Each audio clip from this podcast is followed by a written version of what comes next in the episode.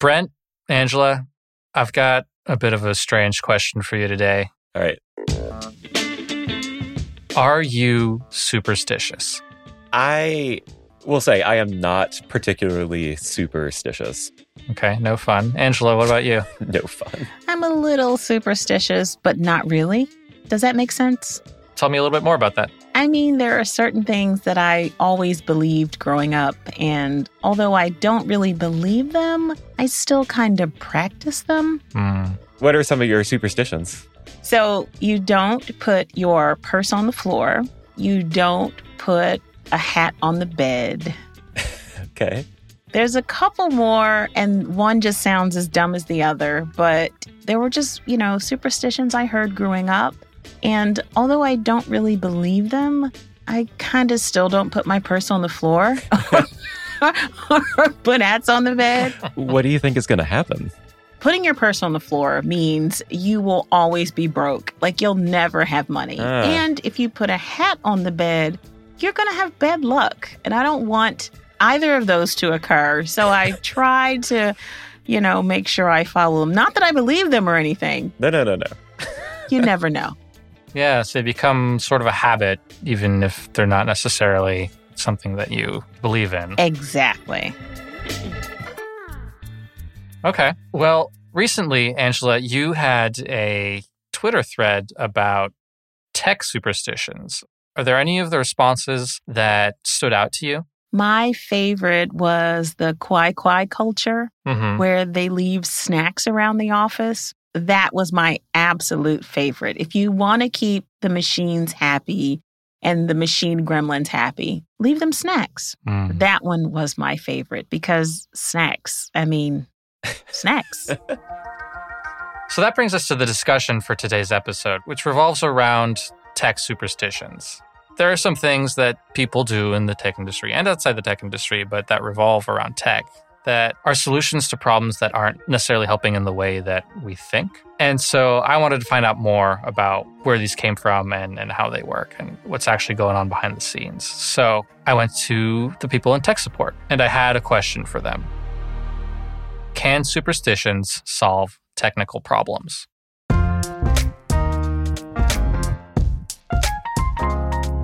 this is Compiler, an original podcast from Red Hat. We're your hosts. I'm Brent Simoneaux. And I'm Angela Andrews. We're here to break down questions from the tech industry. Big, small, and sometimes strange. Each episode, we go out in search of answers from Red Hatters and people they're connected to. Today's question Can superstitions solve tech problems? Producer Johan Philippine is here to share the magic. So there's this really great quote from a sci-fi author, Arthur C. Clarke, Mm. and he says that any sufficiently advanced technology is indistinguishable from magic. Now, Brent, this really resonates with me, and I assume it does for you as well, because when things work, it's fantastic, Mhm. but when they stop working, I have no idea what's going on or how to fix it. It's like the magic has gone.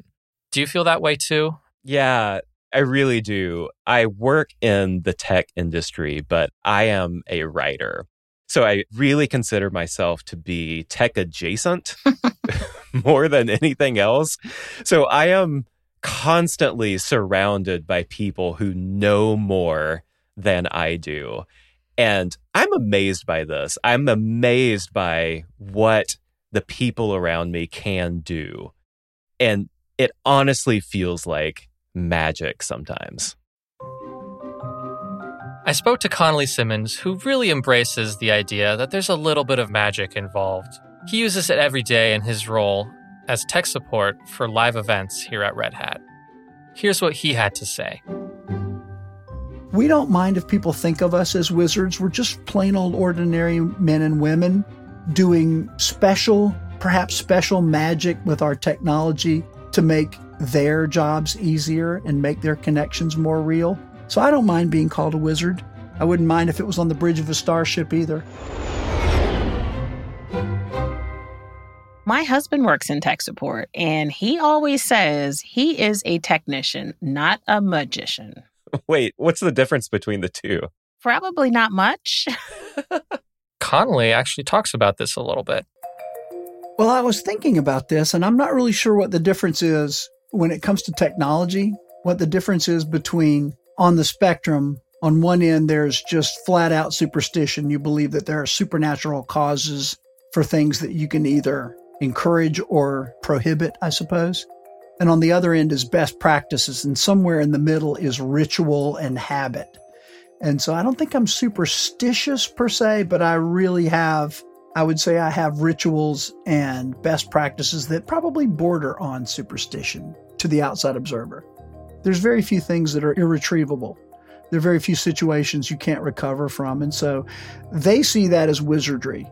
We see that as good technical best practice, technical acumen, and customer care. And so I guess we are seen as wizards or some sort of superheroes, but really it's just the ability to act fast, quickly, and for everyone's good. Angela, do I remember this correctly? You actually have experience in tech support, right? As a matter of fact, I do. That's where I started. Hmm. Did you ever come across any customers who had some supernatural explanations for fixes that they were doing on their own? Oh, yes. I have heard some really wild stories as to why things work. There's some doozies out there. Well, from the conversations I've had for this episode, that doesn't sound like a unique experience. The next person I spoke to, Troy McNish, he's definitely encountered some questionable superstitions.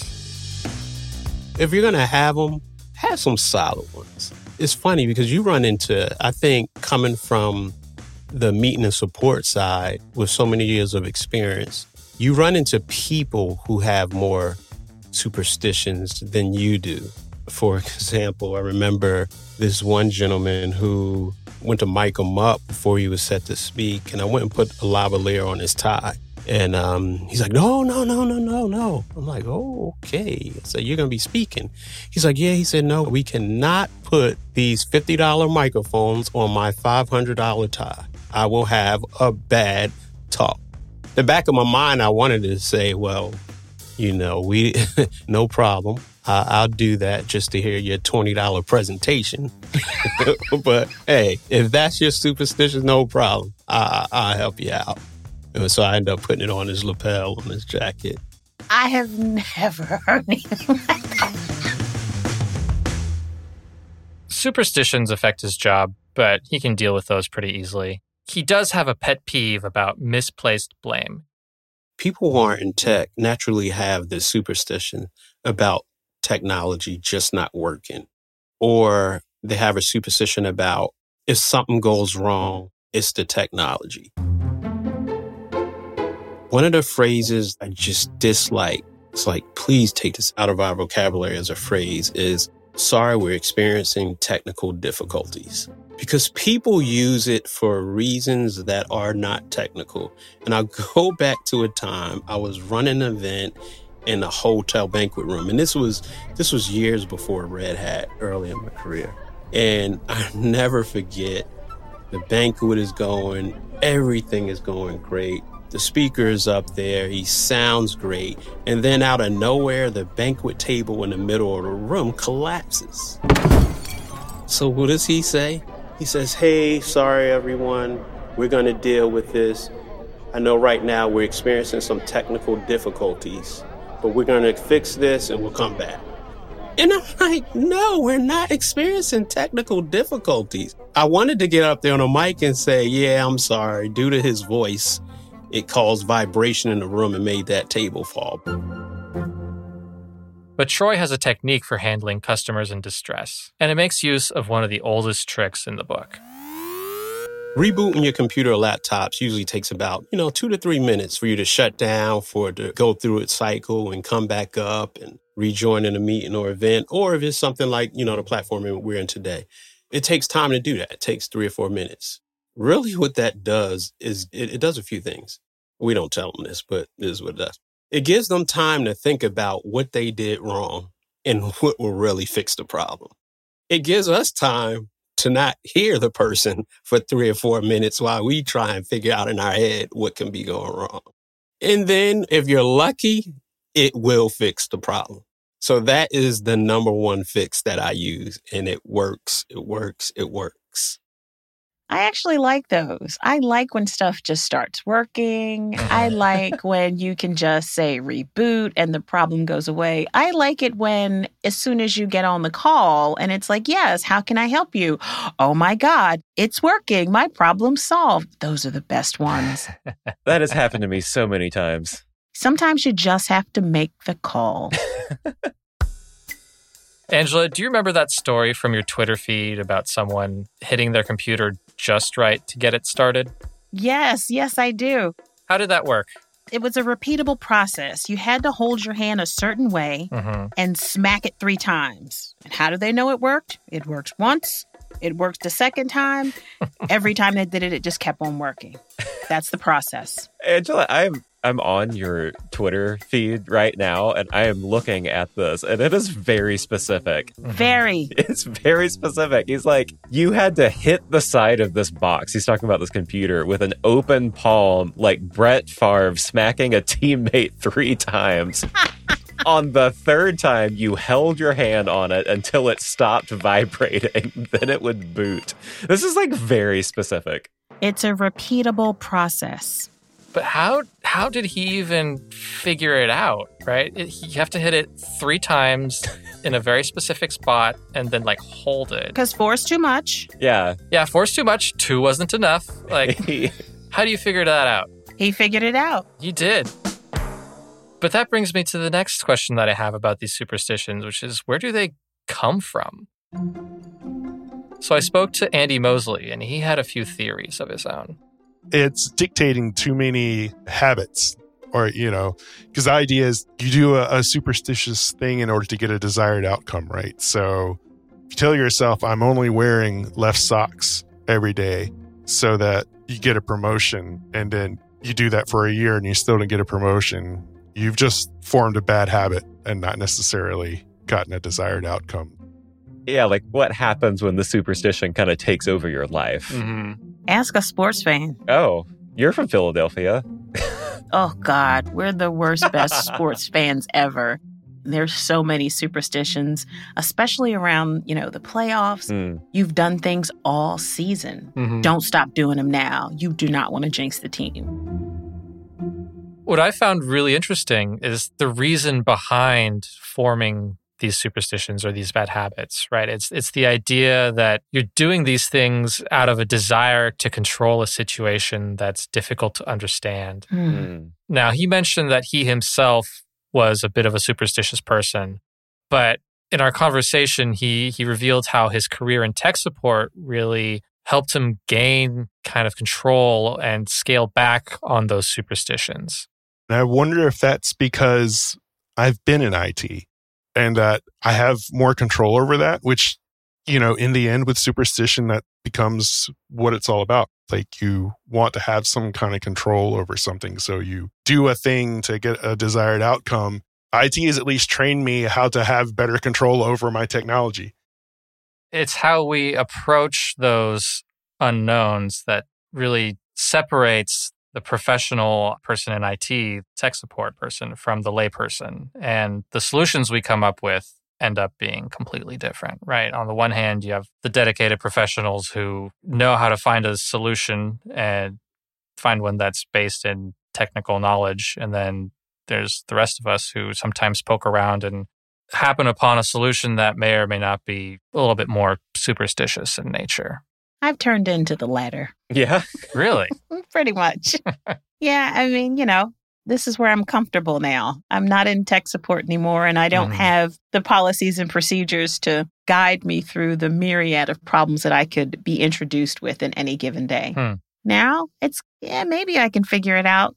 It's more magic now than it was before. Like, I can fix something? What?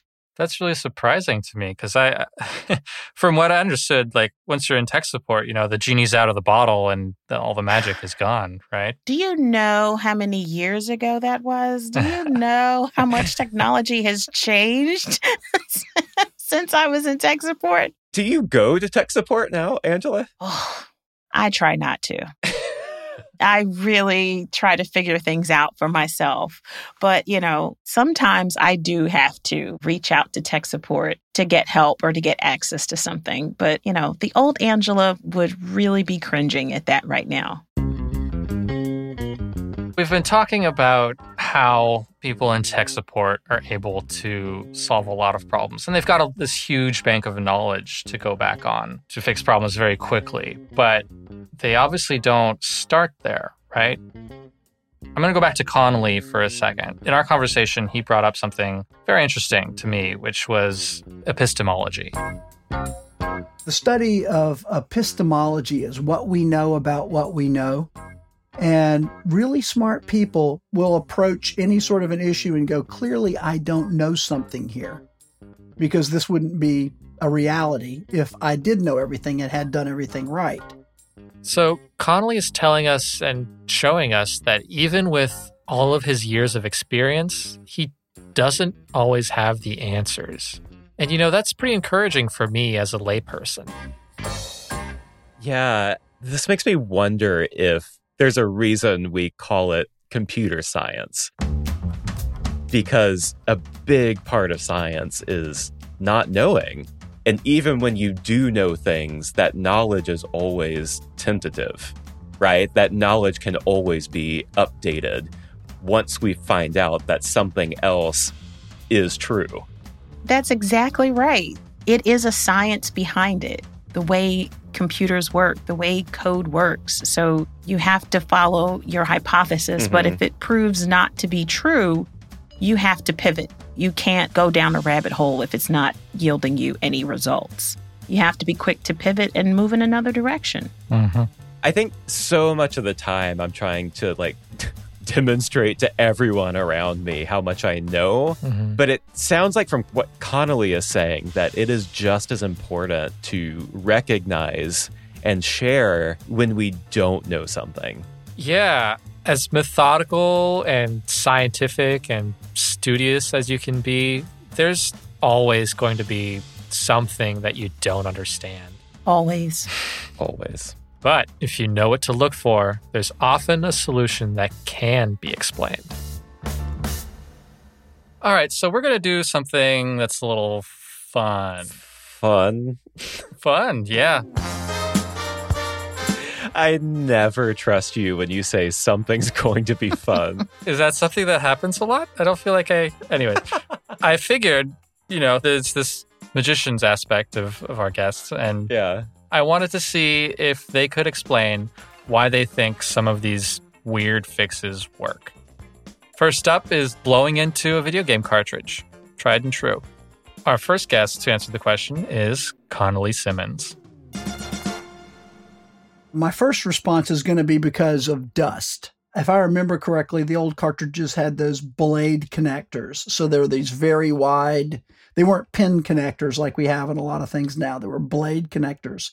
I have a feeling that you were setting the cartridge down next to the TV when you weren't using it. So if you were had a I'll just pick a game. If you had a Mario cartridge and a Legend of Zelda cartridge, you couldn't have them both in the machine and you'd set it down next to the TV. Well, the television is a notorious static discharge device, and especially in the old tube TVs, right? So you're setting the cartridge down in an electric field full of dust and it's going to collect us. So when you blew into the cartridge, you made sure that the connection was going to be crisp. And so not everybody had a Q-tip and a bottle of denatured alcohol to clean their cartridge blades, right? So yeah, blowing in it, dust, and the static. Yep, that's what I'm going with.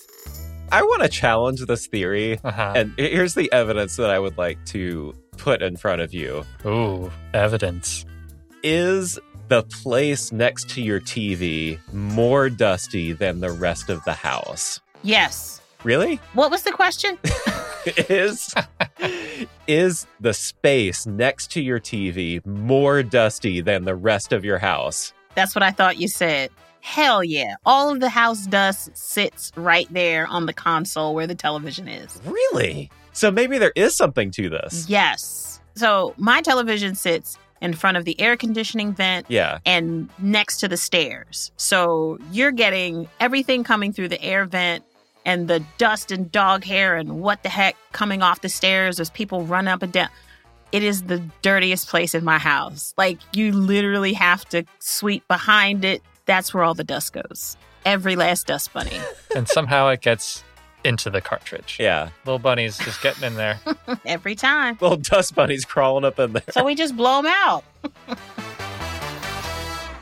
That's not the only theory. And Brent, I think Andy Mosley's answer is going to resonate with you a little more. Let's hear what he had to say. Okay. Yeah, so we argued about this back and forth for quite a while, right? And we were saying one camp came down that it works because, you know, there's the copper connectors within the cartridge. When you blow into it, you're blowing the dust out of it. Therefore, when you plug the cartridge in, it's making that connection easier so it goes through, right? My only issue with that is that you shouldn't have to do that every time. If you have that big of a dust problem that you have to blow it out every single time, right? Like it should be something maybe you have to do every once in a while, not this does not work every single time.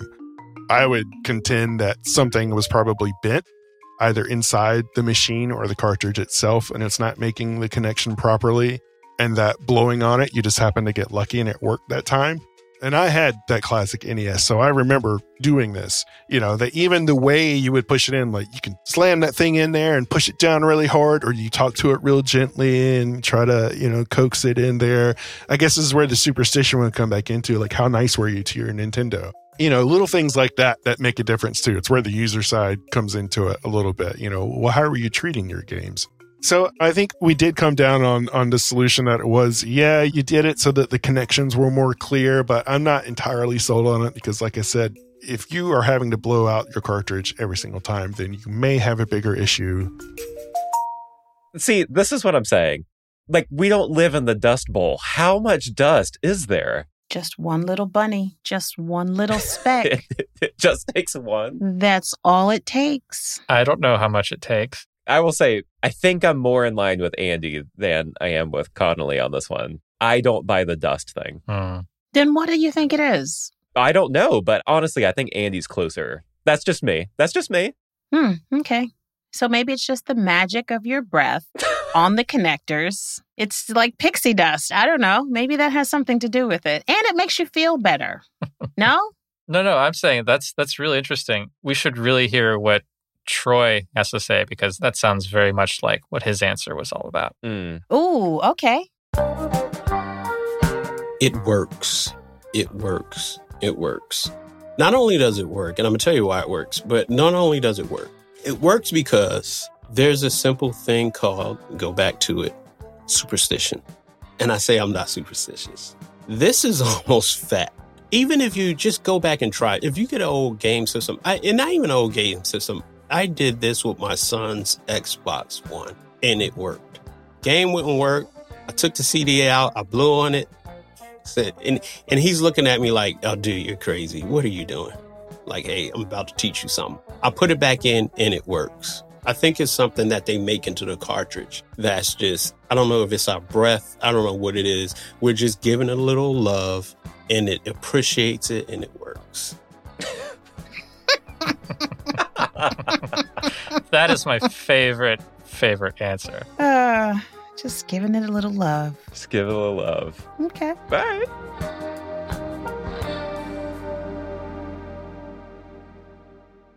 Next up, turning it off and turning it back on again. It's a classic, but how does it actually work? Here's Connolly Simmons.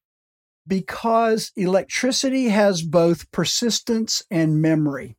Electricity has a personality. I think that what we're doing now is we've made that into a digital world modern advice, in that once we supercharge our devices and we're sending power to all the different pieces in the chipset, that just like humans, you know, humans need, I mean, I would tell this to a human unplug yourself, walk away, go breathe, don't do anything. I don't mean don't think about the problem. I mean, don't do anything. Go sit still and quiet I used to have to unplug things and we would count to 20. It'd be 20 seconds before you plugged it back in because you needed all that built up electricity to so sort of go out into the universe and dissipate. Sometimes devices need a break from that. I don't know if that's the right answer or if that's the true answer, but I sort of believe in it. Now, that's something I still do when unplugging devices. I still wait 20, 15, 20 seconds because that's something my dad taught me to do. Yeah, me too. Mm-hmm. That's where superstitions come from. Like Yeah. the whole purse thing. Where'd that come from? Well, my grandmother told me that. So Oh, see? she passed it on to me. All right. And then the last one we've got queued up is Andy's answer to the what he calls the best fix of all time. That works for a number of things. Computers like to sleep and turn off just like we do, and they kind of fix a lot of their own issues by doing that. That's the simplest way to say it. There's a lot of more technical ways, you know, it, it's flushing its RAM, it's getting rid of temporary files, things like that. But yeah, leaving your computer on for months at a time is bad.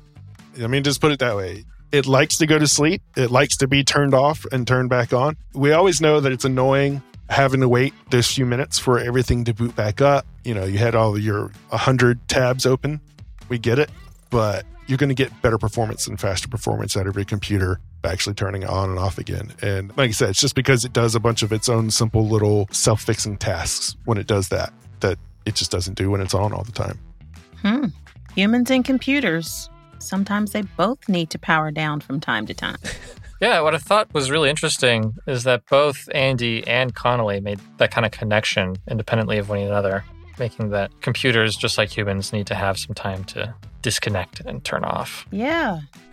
I love what he said there. They just kind of fix a lot of their own issues by doing that. I agree. I think that's how I'm going to think about sleeping Uh-huh. from now on. Like, I'm just fixing a lot of my own issues by doing that. I love it.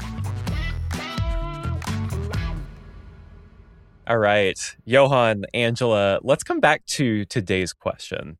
Can superstitions solve tech problems? What do you think?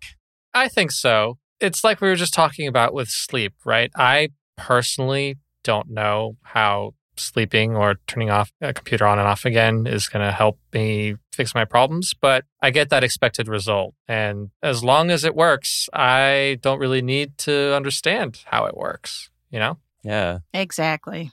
Angela, I'm wondering if you are still going to not put your purse on the floor. I will not be putting my purse on the floor. I've done this for way too long to give it up now. So it doesn't hurt anything. So I'll just keep doing it. Some things don't change. Exactly. And that does it for this episode of Compiler. Today's episode was produced by Johan Philippine and Caroline Creaghead. Victoria Lawton is the magician who makes the show sparkle. Our audio engineer is Christy Chan. Special thanks to Sean Cole. Our theme song was composed by Mary Ancheta. A super thank you to Connolly Simmons, Troy McNish, and Andy Mosley for sharing their magic tricks. Our audio team includes Lee Day, Laura Barnes, Claire Allison, Nick Burns, Aaron Williamson, Karen King, Boo Boo Howse, Rachel Ertel, Mike Compton, Ocean Matthews, and Laura Walters. If you like the show, please follow us for future episodes. All right, see you next time. See you soon.